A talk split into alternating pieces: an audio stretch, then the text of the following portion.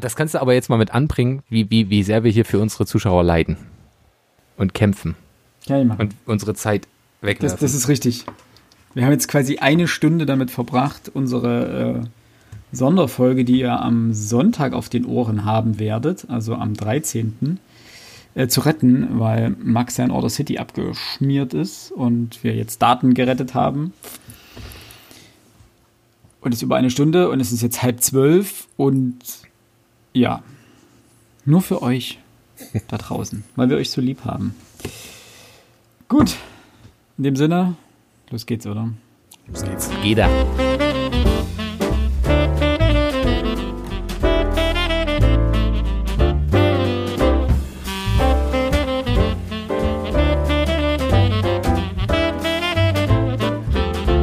Und damit, und damit ein herzliches Hallo zum elften Türchen unseres Frontispitz Adventskalenders. Wir sind äh, Alex, Max äh, und meine Wenigkeit Philipp und wir beglücken euch jeden Tag mit einer einem Buch aus unseren persönlichen Top 20 und den Geschichten dahinter, warum sie in unseren Top 20 gelandet sind. Ähm, wer die genauen Hintergründe nochmal nachhören möchte, dem empfehlen wir gerne unsere erste Folge vom 1. Dezember. Da erläutern wir das Lang und das Breiten, was wir hier sozusagen in diesem Adventskalender vorhaben und wie die ganzen Bücher zustande gekommen sind und warum sie auf den Plätzen gelandet sind. Ähm, aufgrund der ähm, fortgeschrittenen Stunde und weil ich bestimmt ansonsten wieder den Faden verliere, siehe ähm, die Vermessung der Weltfolge, würde ich da denken, dass wir direkt loslegen und weil das Ganze jetzt so ein bisschen verwirrend war, weiß ich auch nicht, wer als erstes anfängt. Deswegen würde ich sagen, Alex, du darfst. Ich habe, das kommt jetzt komplett überraschend. Nein, kann ja, ich gerne Ma machen. Max hat gerade so sehr gelitten äh, und stimmt, ich habe das stimmt, das, stimmt, Intro das gesprochen und dementsprechend. Außerdem beglückst du uns immer mit tollen Büchern. Ich mache dann ein Sandwich-Kind wieder, daran habe ich mich gewöhnt. Und dann kann Max den Tag retten. Okay. Okay, na gut, weil ich anfange, weil ihr mich anfangen lasst, habe ich auch was richtig, richtig Hübsches mitgebracht. Umberto Ecos, der Name der Rose. Ui. Oh, Ja, ähm, tatsächlich eines dieser Bücher, äh, die ich erst gelesen habe, nachdem ich den Film wahrscheinlich schon fünfmal gesehen habe. Äh, tolles Meisterwerk, wie ich finde. Und ich habe Geschichte studiert, ich habe Mittelalter oder Medievistik studiert und da war es eigentlich fast schon eine Schande, dass man zwar den Film, aber das Buch nicht dazu kennt. Zumal ich für meine Abschlussarbeit ähm, einen Sammelband benutzt habe, der sich ausschließlich mit diesem Buch beschäftigt hat. Äh, und Umberto Eco ist ja so, ich weiß nicht, ob das der größte Erfolg von ihm war. Auf jeden Fall war es, glaube ich, der erste oder umgekehrt. Ich weiß es gar nicht. Ähm, mega Buch, mehrere Millionen Mal allein in den ersten Jahren nach Erscheinen verkauft. Und zur Geschichte brauche ich ja, glaube ich, gar nicht so viel erzäh äh, zu erzählen. Ne? Eine, oh Gott, was war's denn? Jetzt ist es weg.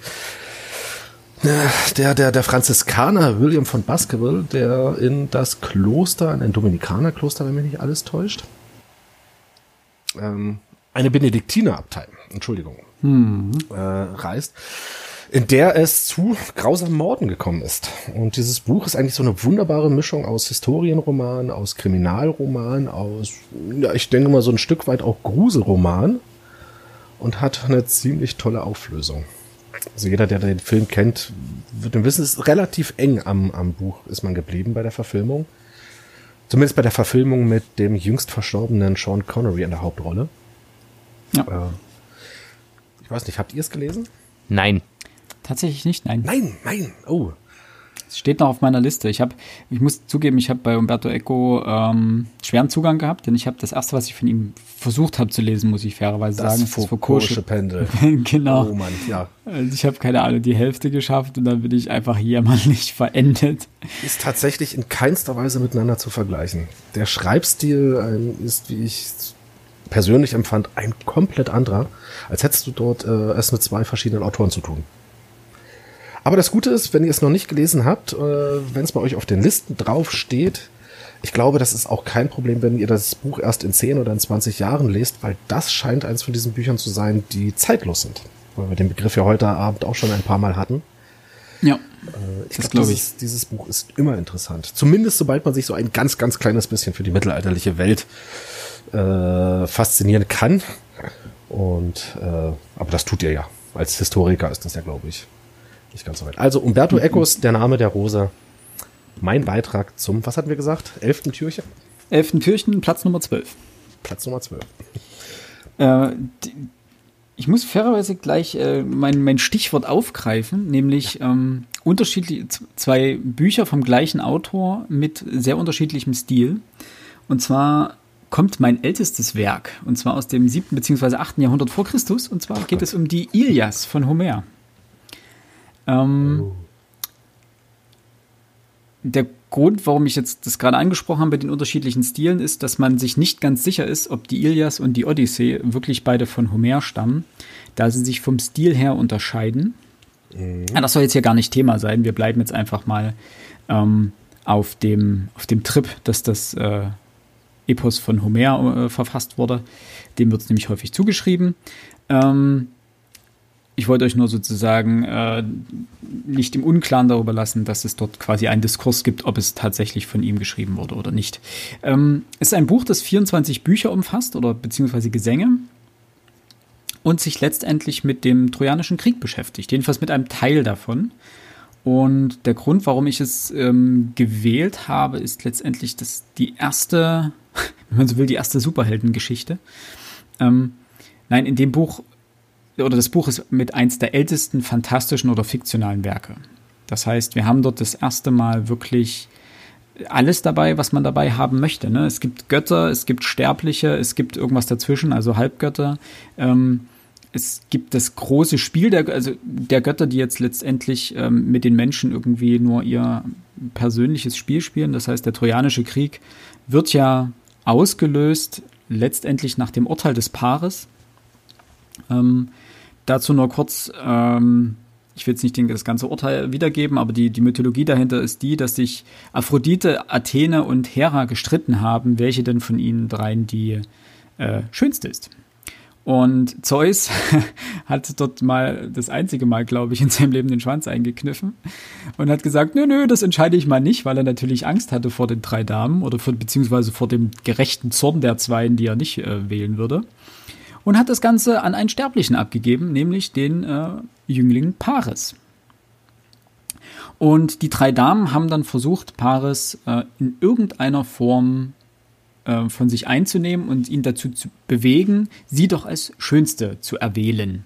Und das versuchen sie, indem sie ihm ähm, verschiedene Dinge anbieten. Athene verspricht ihm Weisheit, Hera verspricht ihm die Herrschaft über die Welt und Aphrodite, wie sollte es nicht anders sein, verspricht ihm die Liebe der schönsten Frau der Welt.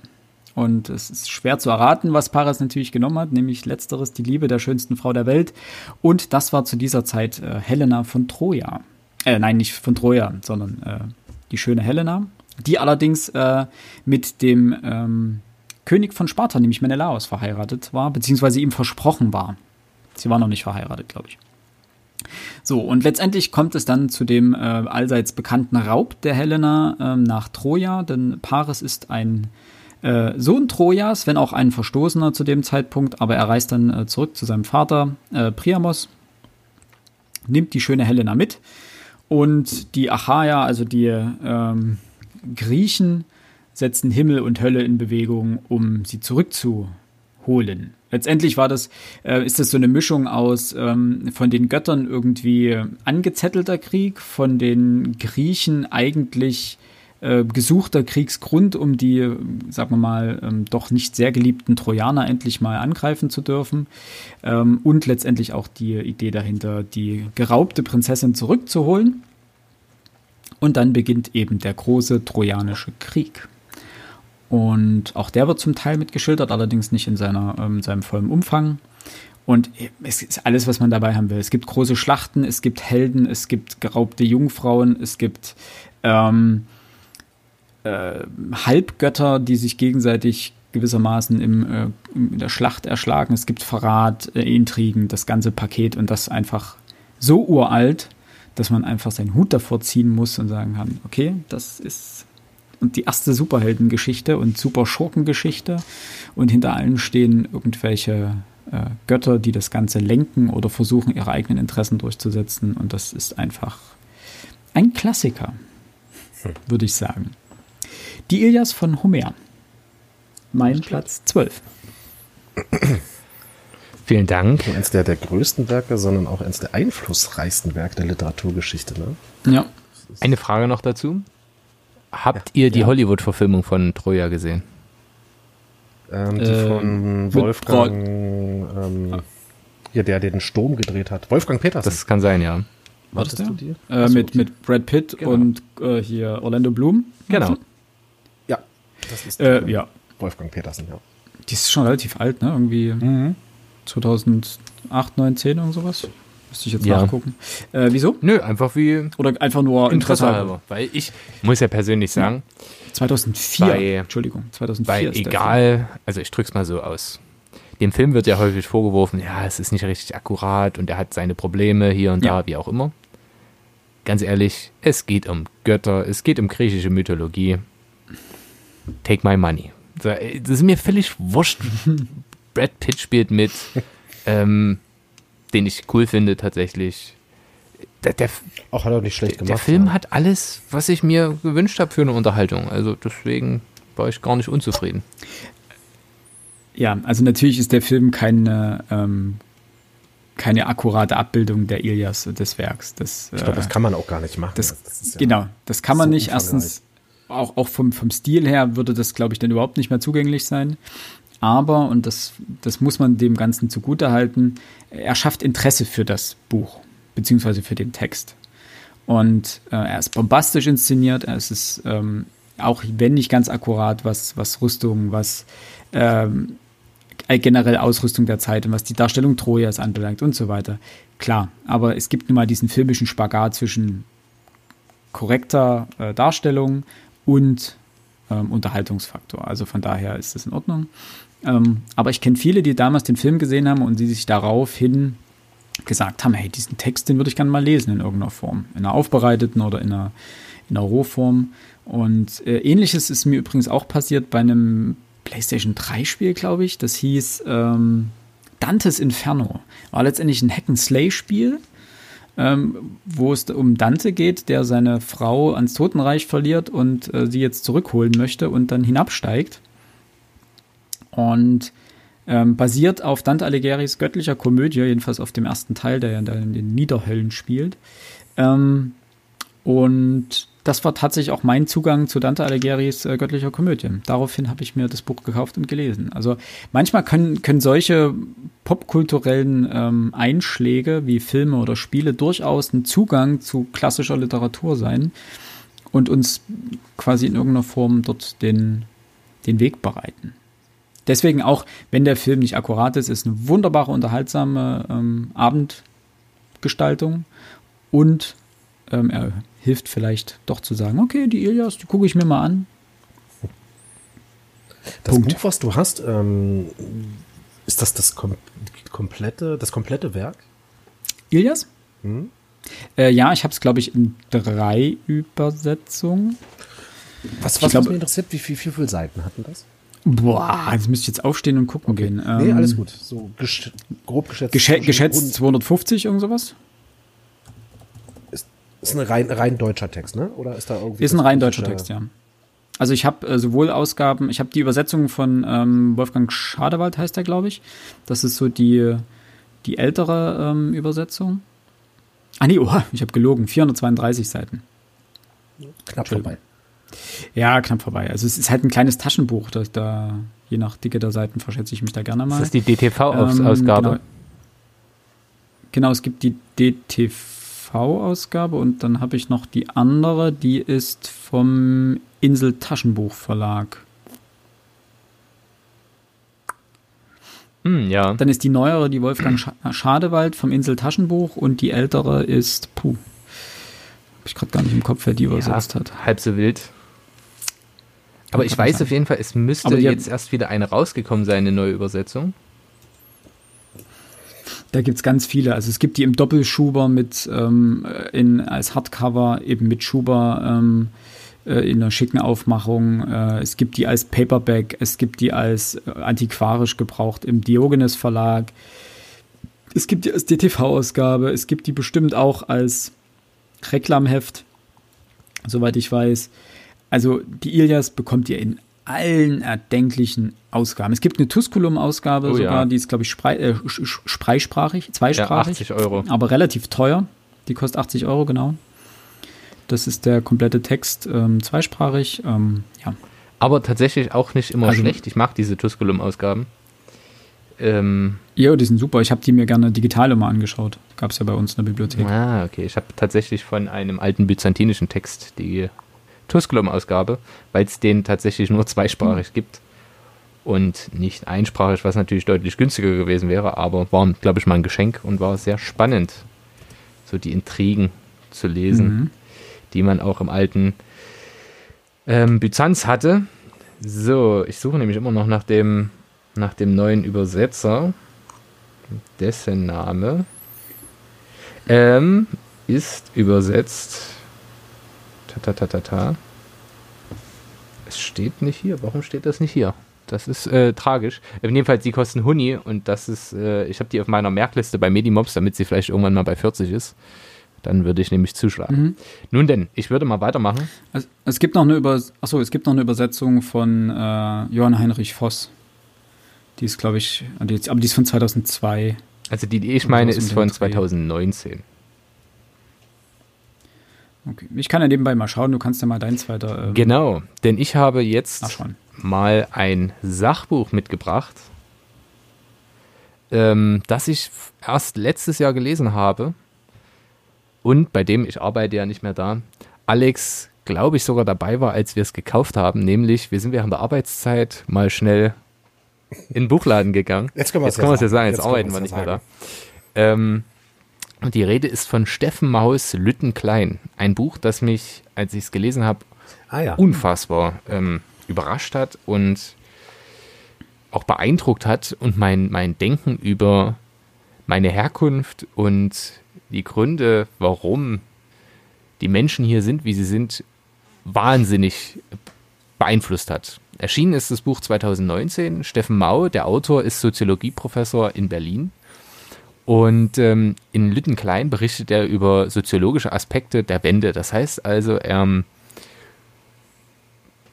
zieht probabilistische ähm, Aussagen heran über das Leben in der DDR, über die Wendezeit und die Zeit danach.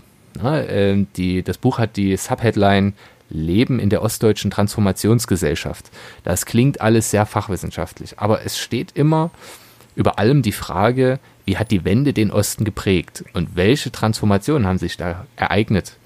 Und da sind beispielsweise so ganz kla klassische Fragen wie, ähm, wie war das Bildungssystem, wie war die, ähm, ja, äh, die Elitenförderung in der DDR, gab es sowas überhaupt oder andere Sachen. Und er zieht eben, also er nimmt seinen Blick aus Lüttenklein, wo er selbst aufgewachsen ist. Lüttenklein ist ein ähm, Stadtteil von Rostock, ein heute oder auch damals schon Hochhausbezirk, ähm, der aber früher, also vor der Wende, vom Mauerfall und ähnlichem, ähm, zwar ein Hochhausbezirk war, aber dadurch, dass die, die, die Menschen, die dort lebten, so vielfältig waren, also das heißt, da lebte eben der Rechtsanwalt neben dem Hafenarbeiter, neben dem Hilfsarbeiter von irgendwas anderem, ähm, war das Leben dort völlig normal und nicht das, was wir uns heute unter einem Hochhausbezirk vorstellen. Und er schaut sich eben von dort aus und von Interviews, die er dort mit Menschen gef- geführt hat, an, ähm, wie die Statistiken das wiedergeben. Und er führt wahnsinnig viel ähm, Empirie dazu aus und schaut sich an, wie hat sich das dann verändert. Und das ist unfassbar spannend, weil er tatsächlich ähm, Aussagen trifft, die jeder, der hier im Osten lebt, absolut nachvollziehen kann. Also zumindest, wenn er mit offenen Augen durch äh, die Welt geht und äh, nicht nur in Großstädten verkehrt. Das heißt also, eine, eine ganz, ein einzelner Beobachtungsaspekt. Äh, nach der Wende ist ein Großteil der Frauen, die die Wende überstanden, äh, überstanden, die nach der Wende hier waren, ähm, in den Westen gegangen und hat sich dort bessere Jobs gesucht. Oder eine bessere Ausbildung, wie auch immer.